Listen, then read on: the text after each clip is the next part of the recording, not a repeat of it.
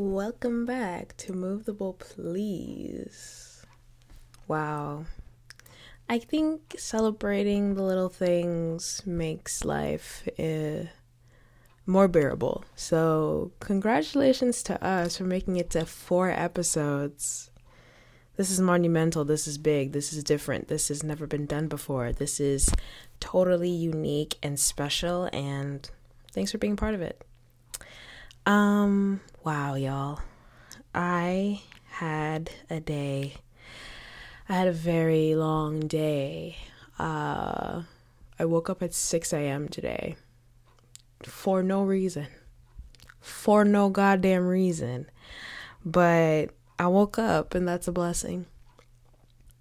And immediately after being awake, I realized um yeah, I love black people so much. I love the spirit that black folk, especially black Americans, have.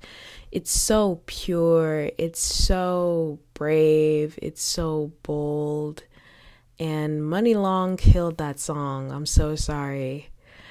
I'm so sorry. If you haven't heard that song by Money Long at this point, I I can only imagine your life to be missing a lot of things. That song made for me was made for us. Uh anyway, before I start to really wax poetic, uh this episode is going to be touching upon something that black Americans and many other indigenous and oppressed groups have way too much knowledge on and way too much experience with, and regardless, still manage to be creative and bold and unique and forge their own unique imprint in the world. And it's it's only through their sheer allegiance to life that we get to experience the beauty of art and culture and food and language and and fun vibes. I mean, where where where would where would American culture be without the unapologetic and brave I've already said that word. What's another word? And the just the pure essence of what? Transformation um, of renewal of courage of brand new and never done before never seen before brilliant just just so many things about black american culture that are present in so many other cultures that have survived the oppressive boot of imperialism and colonialism and anti-blackness, just anti uh, anti-resistance. It uh, it's it's awesome, awesome in the word itself. You know that it, it induces awe. But anyway, let's let's scale it back. Let's run it back. You know how we get over here. We get excited. We get really turned. what do the young kids say? We get turned. Um, but this episode is inspired by something that I kind of got really caught up with um, a while back, not too long ago, but uh, a couple weeks ago, and I found my notebook that I lost. I was so scared. I lost my notebook where I had put these really cool concepts down and I found it again and it's like it's like you know when you lose something but then like it was right underneath your nose the entire time. It's kind of like that. It's like wow, like I was suffering but now I, I was I'm brought back to life. Amen. Um so there is this really maladaptive and just shitty um, attempt that a lot of you know dominant and oppressive powers do where they try to co-opt and dawn upon themselves the aesthetic and the image of those who they oppress. It's really really creepy um, and and it's not new you know.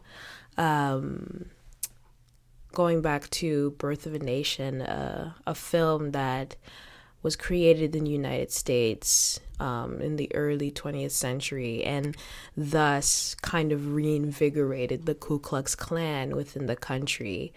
Um, the American project has so many instances of the dominant, uh, oppressive group trying to portray their subjects uh, in a way that they can only comprehend. Right? It's it's half baked. It's paranoid, if that's even a word.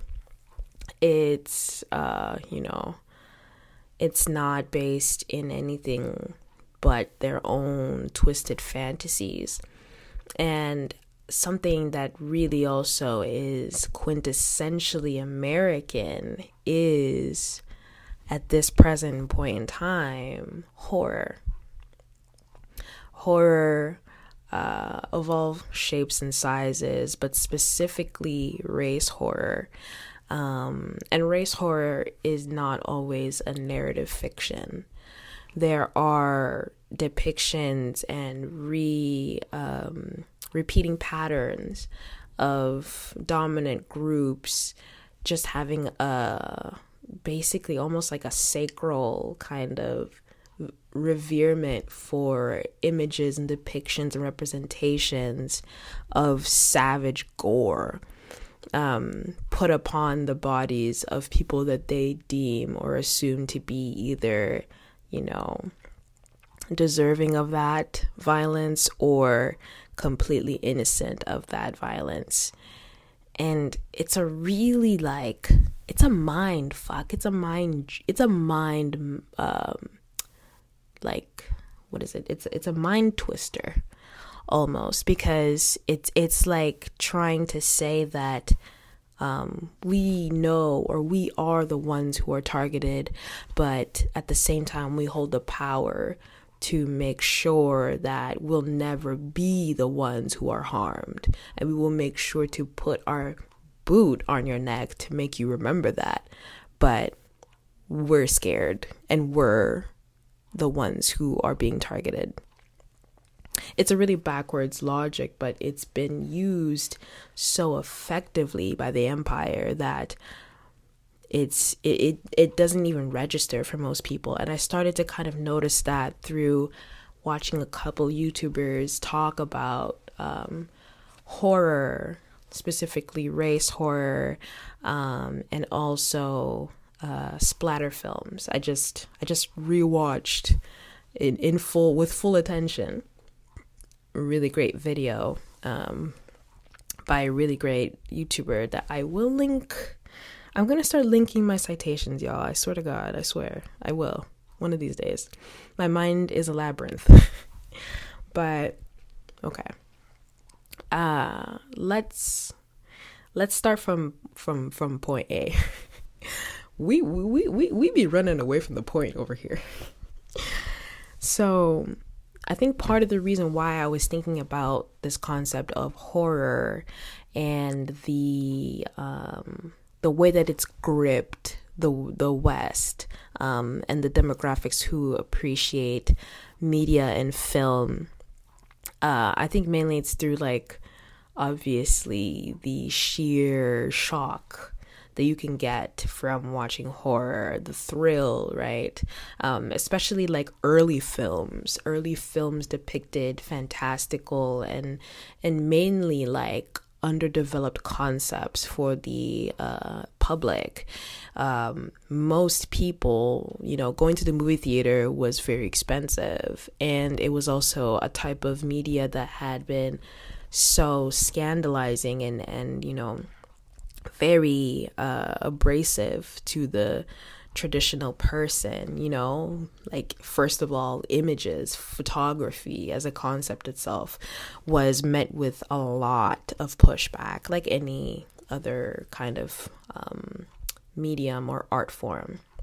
But then moving images, moving pictures, that's even more devilish.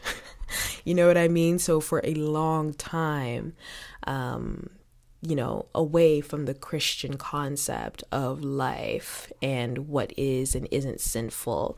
The theater and the movies became a space that started off in a very secular and um, unchristian lens. Um, but they still explored concepts that Christians and a lot of other religious people very much, which was the majority of the American popul- populace. Um, these films still explored themes that Christians were very, you know, adept with, right? Uh, the Bible is a horror story. If anyone dares to really try uh, to argue against that, please I would love to see it. But the Bible itself has depictions of every kind of horrible thing. And it's punk rock. It's punk rock. And the fact that that, you know, specific religion is the foundation of a country like America is extremely fitting. But at the same time, it's it's brought and it's understood with so much, you know, like it's it, it's so uh, it's so ubiquitous that it becomes like air right uh, you can't see the air in front of you. That's how normalized and that's how um, uninteresting it is. So for most people who are starting to go to watch films and watch movies these things are not really as scandalizing as they might have been. Um, but the way that they're depicted outside of the Christian context gives it that novelty, right? Um, so this also coincides with the industrial complex, um, capitalism really taking its its grossest form as as we see as it is now, and oh.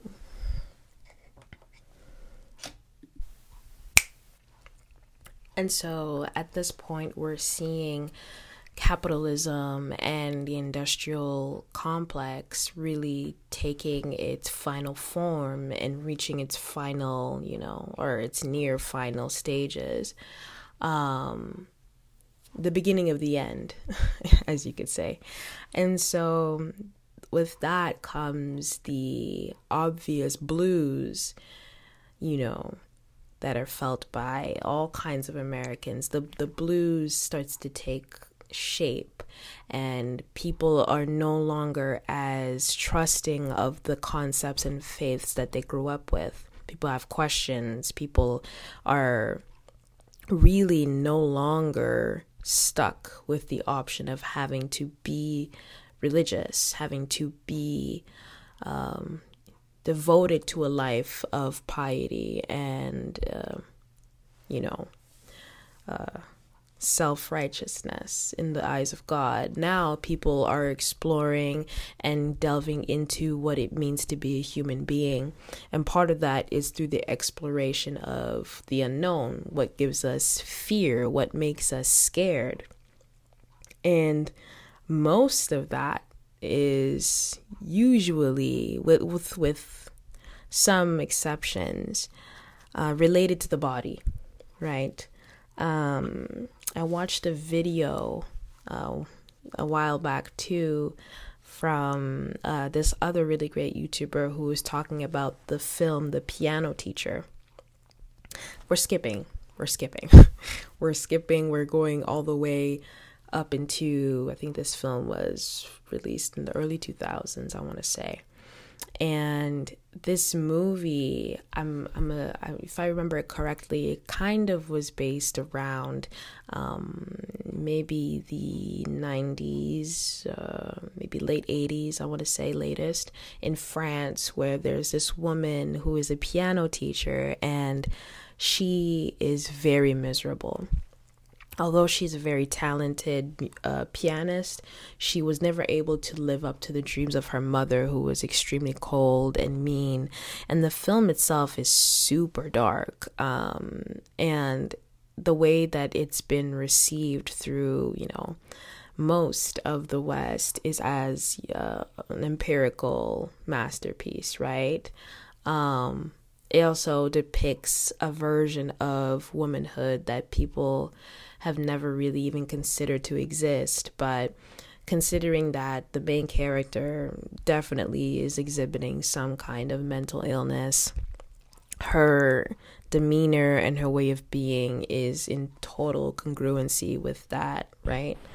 Um, and it kind of also touches upon this um, this concept of there being a specific way to be as a person right? That even though she really wants to be normal she can't be and that tortures her.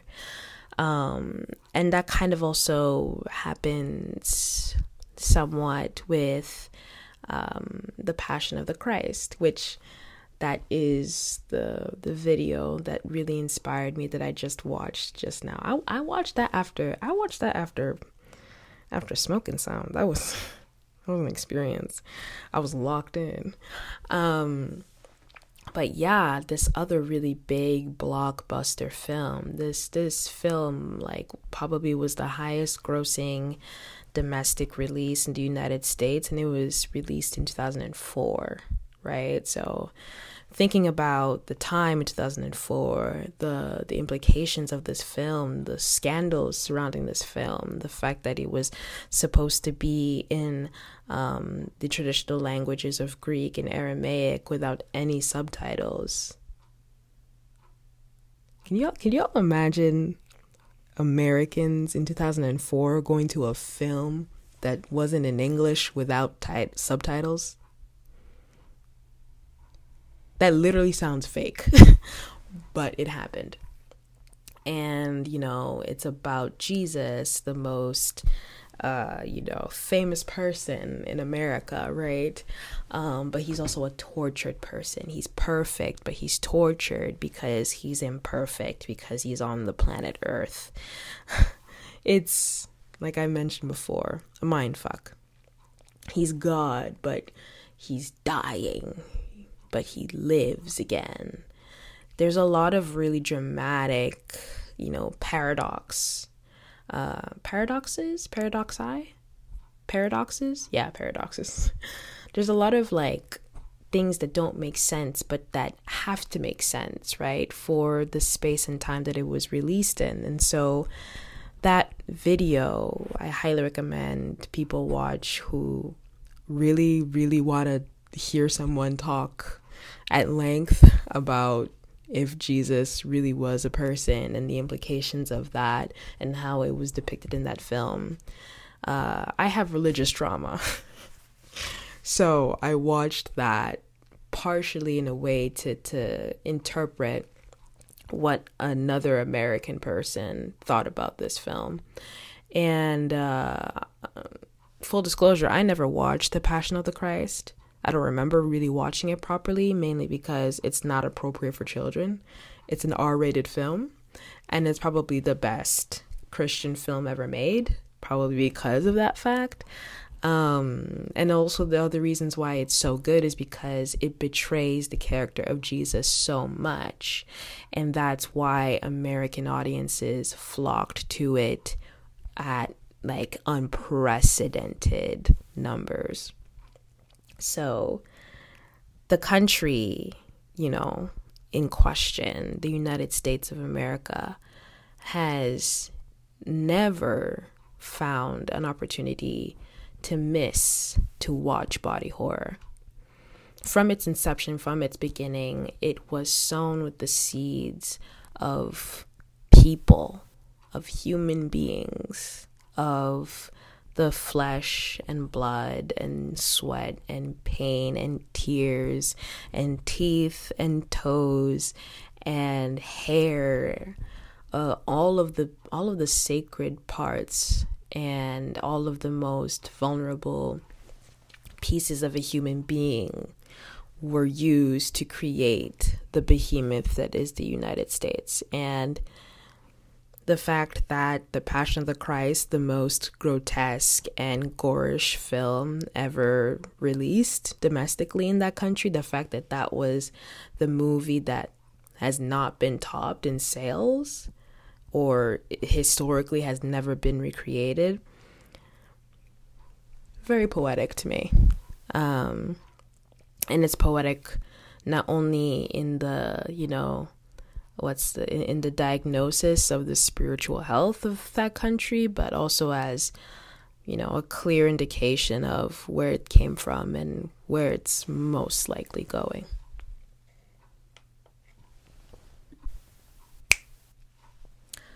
I think the weirdest part about a country like the United States is how badly they react to um, the clear, you know, consequences of their own actions, right? Um, like, I don't live in the United States, I live in Canada, but we might as well be America light. And the biggest differences between us is this state that I live on, this piece of land um, that is indigenous land, but this piece of it never relinquished its ties to its mother colony, right? To its metropole. So, in terms of America as a concept, it is much it's it's down the line of colonial fantasy, but it's it's also in at the exact same time a cautionary tale, right? But even down to the way that media is formed and creative and then, you know, expelled out into the world, um, there will never be a another golden age. There will never be another um, recapturing of that lightning that happened throughout the most of the 20th century in America. And that's just because of the demographics and the and the vast change in trends of consumerism and the economy. Um, America and the rest of its copycat states are no longer homogenous.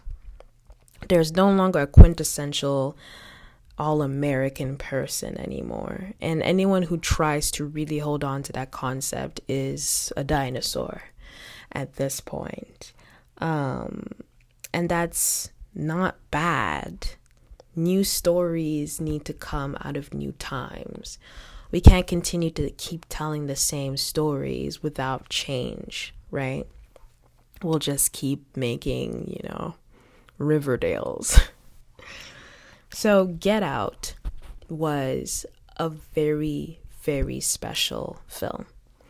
Uh, we've skipped another decade um, right after the Passion of the Christ to Get Out. And Get Out is a film by a black director talking about the black experience as a black American in America. And the invisible forces that go against him as a person um, on the basis of his uh, blackness, of his maleness, of his you know, threat to the homogenous society that is America, right? Um, and it exploded. It it rev- revolutionized most of television and film. It really gave way to so many new, interesting, and complex stories that were stifled and, you know, kept out of view for most of the witnessing world, right? And America is a country that lives off the currency of attention. It cannot exist, it cannot perform as itself without it believing that everyone is watching it and it makes everyone watch it. So now, this hit film from the place full of white people has a film in a genre that was so unsophisticated when dealing with black Americans. Now there's a specific beautiful beautiful might be a weird term for get out, but it's it's a very well done depiction of what it's like to be an oppressed person in a cannibalistic state. But anyway, after that there's continual additions to the, you know, western diet that are from foreign lands, right? We have Afrobeat, we have K-pop, we have um, the the you know the integration of Latin American or no sorry not Latin American but of Latin um, musicians, right? And this is only music. We have an abundance of immigration from so many different countries, speaking so many different languages and having so many different cultures, um, all emerging from countries, nation states that were once, you know, uh, completely controlled by um, foreign powers like the United States, but now have been slowly but surely relinquishing themselves from that grip and starting to take part of the race that is um, human progression. So there's many things happening. Many things are starting to change, you know, and aesthetically, there is no longer a homogenous audience who are only hungry for one kind of, you know, thing. That the appetite has diversified. And girl, we love it over here. we love it over here. And y'all love it over here. Yeah, y'all love it over here. Get Out was such a freaking insane movie, dude. I remember literally watching it with friends and we were all just screaming our heads off out of just sheer like you know, release for seeing a story by a black person that feels normal, that feels real. Um what a moment. What a moment to have been alive, you know? And so now the attention that has brought a country like America so much value and so much, uh, you know, what's the word? Um, rewards. That attention is now being given by people who look like me and other people who look like someone else from another country um, that isn't Caucasian, that isn't white supremacist in nature. Now the attention is being split many different ways, and the pie is shared more equitably by more kinds of people. And it's happening at a speed that is not it's not really rocking. It's not Mark ain't rocking with that speed. uh yeah, they are not liking it. But do do do is that our problem? Is is that our problem? It's truly not because don't don't don't get mad at me, but we are in the age of the we are in the age of Aquarius. We are in the age of Aquarius. And Aquarius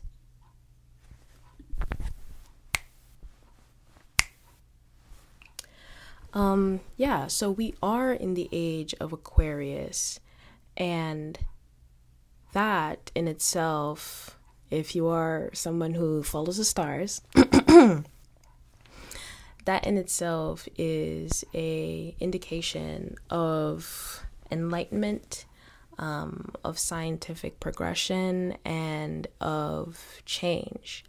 Um, and it started and occurred in 0 AD and is now going to take its full, you know, cycle in 2100 something.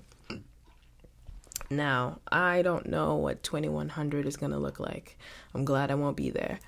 But in terms of the age that we are in astrologically, it actually is a moment of, you know, of enlightenment, of another door opening for the uh, journey of human life, of, of the human species, species, species, species, um, to acquire another you know, step into its future form. And so for there to be such a reckoning near the end, because we are close to the end of this age, um, that's totally in like we're going we're, we're going everything's going according to plan. Everything's going ac- according to plan um, if we look at the stars. Uh, and you know ancient people have always looked at the stars um, not only for help to understand themselves but the world around them. And so i thought that was so crazy that was insane but um, yeah that just proves to me that even though the powers of oppression and um, of authoritarianism, of uh, conservatism try to impede the hands of justice, um, there will never be anything that can stop progression. And so they had to let they had to let it go. They had to give it to us. What what were they gonna do? Keep making stupid ass movies? Keep making Die Hard? we can only make so many Fast and Furious films. Like, we need to let it breathe. We need to let it breathe. Um, yeah. And I think the biggest confusion that some people have had with films like Get Out and with more, um, you know, developments within art and music and any kind of political uh, advancement is the confusing nature of what it means to be a victim. Horror is a genre where we watch people who we probably wouldn't want to see go or to see them go through tragedy, but we accept for some reason. And it's justified through their archetypes, right? It's usually there's a goth, you know, that's the deviant person. We have the jock, that's the idiot. We have the virgin, and then we have the the skeptic, you know. There are versions of victimhood that we accept, and we accept them because of the context that we've been put in for the majority of the consciousness of a of a concept like America, right? And the fact that America has the monopoly on the stories and the legends and myths that we have now, girl, just know it's gonna be some bullshit. just know, just know it's gonna be some bullshit. And it's through that lens that really has led me to kind of further understand why we live in a place and time where we can see the clear injustice, the clear problems, the clear message that we're that we need to learn, but somehow refuse to put into practice, right? Sorry, y'all, my throat. My throat was dry. uh yeah, because if you live in a country that shares many of its values with uh, the United States, then of course, you know, if you're Muslim, if you're black, you have to die first in the movie. Are you crazy? you must be sacrificed immediately. Um, and it don't matter if you're a good or bad character. It doesn't matter if you're someone who is worth or who not even worth, but it doesn't matter how valuable you are to the team. It doesn't matter matter how sensible you are. You will be taken out first immediately. And that is also reflected in real life, right? We as a society and and for those of us who have the eyes to see it, the sacrifice, the unnecessary sacrifice of black and brown lives before any other lives is repeated to us without fail. Traditionalists will try and scare you, um, and people like Candace Owens would try to scream at you and say, Stop being a victim. stop feeling like you are allowed or that you should feel comfortable in your specific oppression. And I just, and I wonder for these people if they themselves have ever allowed themselves, like, if they've ever given themselves a moment to feel okay about being a little whack ass bitch. And that's, and I'm being so serious. Like, everyone has flaws, everyone has blinders and that's part of the human experience but i don't know if these people have ever co- have ever come to terms with accepting themselves as that right these people who have such a problem with being a person who gets hurt often never seek help they never seek help that actually is meant to heal they seek for alternative versions of history. They seek for, you know, slim and thin arguments to kind of, I don't know, appease themselves for the world that they think is is actually what it is, you know. Um, it's really sad. It's really sad to see people deny themselves of the humanity that they should have, which is that there's nothing wrong with being someone who gets beaten up and tricked and you know there's nothing wrong with being caught within the lies and within the within the uh, you know the deceit of the of the colonial state you know Candace, you you you are a token black person. And it's okay that you don't know that. It's okay. And that's the nicest thing I'll ever say about that lady ever again. but yeah, the real perversion that occurs in these situations is sorry. The real perversion that occurs in these specific instances is the obfuscation of who really is and isn't being persecuted. Um, you know, persecuted also in the sense of uh, who's actually putting their lives on the line for what they believe. As much as people want to scream and cry about being canceled, they never truly those pesky people never truly get canceled, do they? They always find the way back. But I know there have been reports of people who have lost their livelihoods, their jobs, their entire, well, lives for standing for the truth. And no one knows that better than Jesus, you know? So I think there's something really just there's a lot of missing links for how we understand this concept of horror and what it means to truly be like deserving of empathy and grace and you know compassion human compassion so with that being said about the history you know, the little bit of the history of the the aesthetic uh, representations of horror. Um, horror is also used as a as a vehicle to explain the things of the world that we probably also don't understand, the things that we fear. It, it aims to give an answer to that.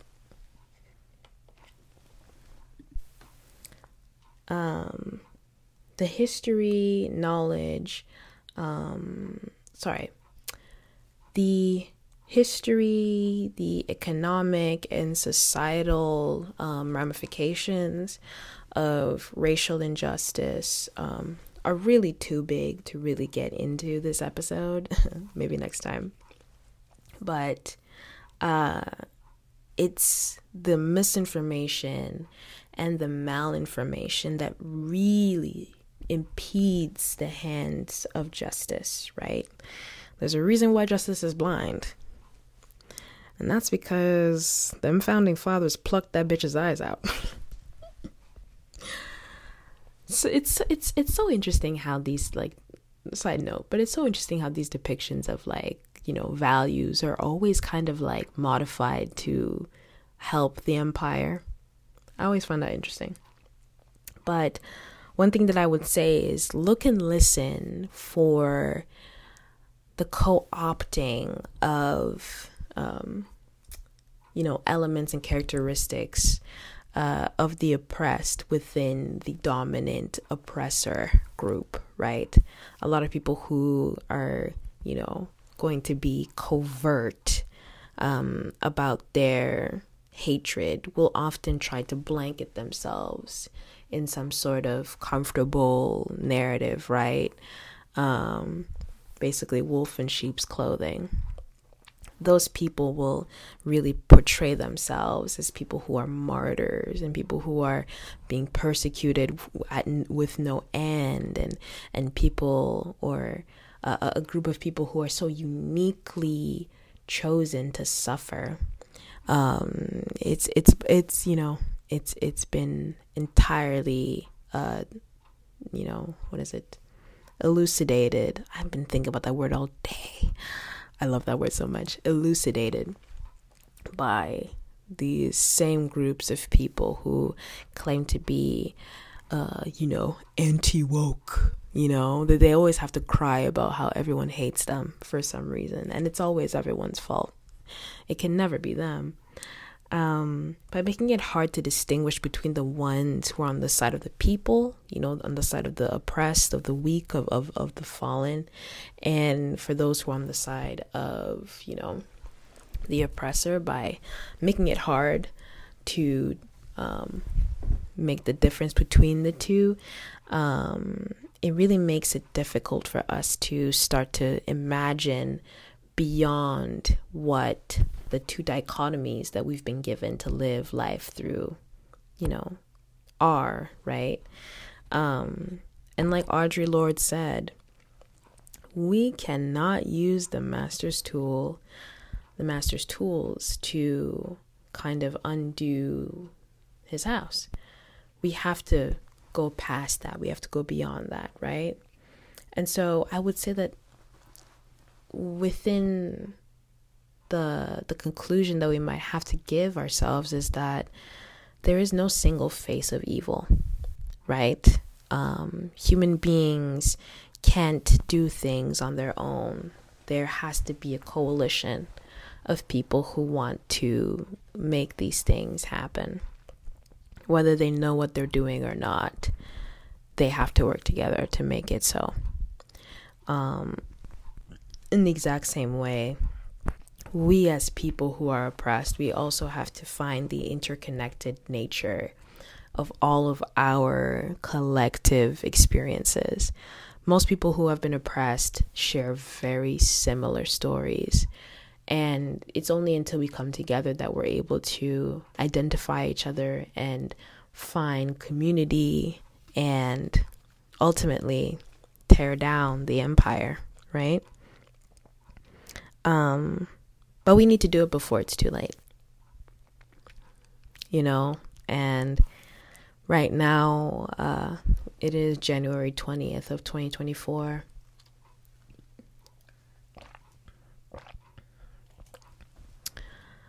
And it seems as though Gaza is still within a terrible place right now.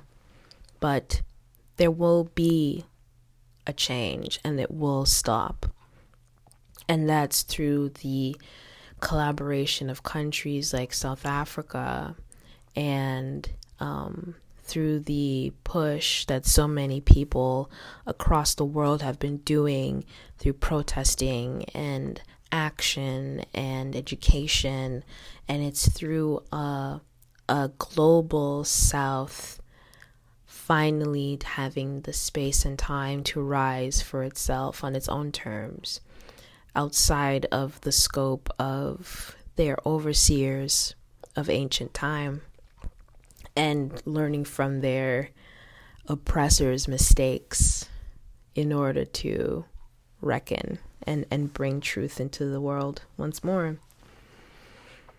And so I think one thing we can't really forget is that the empire lives off of blood and senseless violence. And that shouldn't be an aspirational model for the new world, you know? We have to find our own unique ways and authentic versions of truth and challenge the status quo just like Christ did, just like every single other thought leader did before him and after him. Uh, because those who challenge the status quo will never be able to survive in it. They will always be eliminated, but their legacy will live on. And the art that will be made, the stories that will be told, the technologies that will be made, and the advancements in human life will persist as we continue to be a species that has survived for this long. Um, our attention now more than ever is so important for history. Um, and it has the potentiality to really push forward even more equitable and sustainable human, you know, human uh, behavior uh, through, you know, us as people now being aware, being conscious, um, and being, you know, uh, cautious and conscious um, of the mistakes of the past, we'll be able to be the teachers, be the politicians, be the engineers, be the scientists, be the film, be the filmmakers, be the you know musicians who will continue to sing the human song and continue the you know species. There's actually this really really great concept that I heard about recently about the bonobo monkeys or the bonobo chimpanzees uh, yeah, yeah, I think that's what they're called. After this, I'll be done. But there's this really cool story about them about how essentially they're a group of chimpanzees that started as kind of like a fringe group throughout the evolutionary, um, you know, generations of the, the species. They were a specific kind of chimpanzee that were not as aggressive and patriarchal and oppressive as their fellow chimpanzees. And they slowly but surely started to gain more and more presence and prowess. Um, prowess meaning like, uh, you know, popularity and and the pack started to really grow and become influential. And that was mainly through their non-violent ways right? Uh, the women would only really mate with men who were gentle and caring and thoughtful. Um, the ones who were violent and impulsive and unforgiving and vengeful were not mated with the alpha males were not picked. And that that probably really scares the girls because they just want to get chose, you know? And the only way to really continue living life as human beings as the way that we should live life is by choosing love, by choosing to be open, by choosing to learn, and by choosing to not be to not be a fake ass bitch, to not pretend to be something that we're not. And black folk have never had that opportunity. And look at how beautiful and amazing they are. And so many other groups who have decided to stay to, to, to stay true to their roots and to their authentic selves, um, whether they be black or not, it's obvious but I thought that was really I I be thinking about stuff, you know, and and I love horror film um, as a genre, but also as a space to think about these things. So, yes. Um, thank y'all for sticking around. This one was a bit of a of, of a wordy one. This was wordy, wordy McWordtown over here. Um, but I'm so glad that I got to release this because this was something that I had been really wanting to talk about. Um, and let me know if you have ever seen The Passion of the Christ or Get Out. And I don't know, let me know your thoughts about either or. Uh, don't forget to like, subscribe, and keeping you and slay the boots down, honey. All right. I'll see y'all.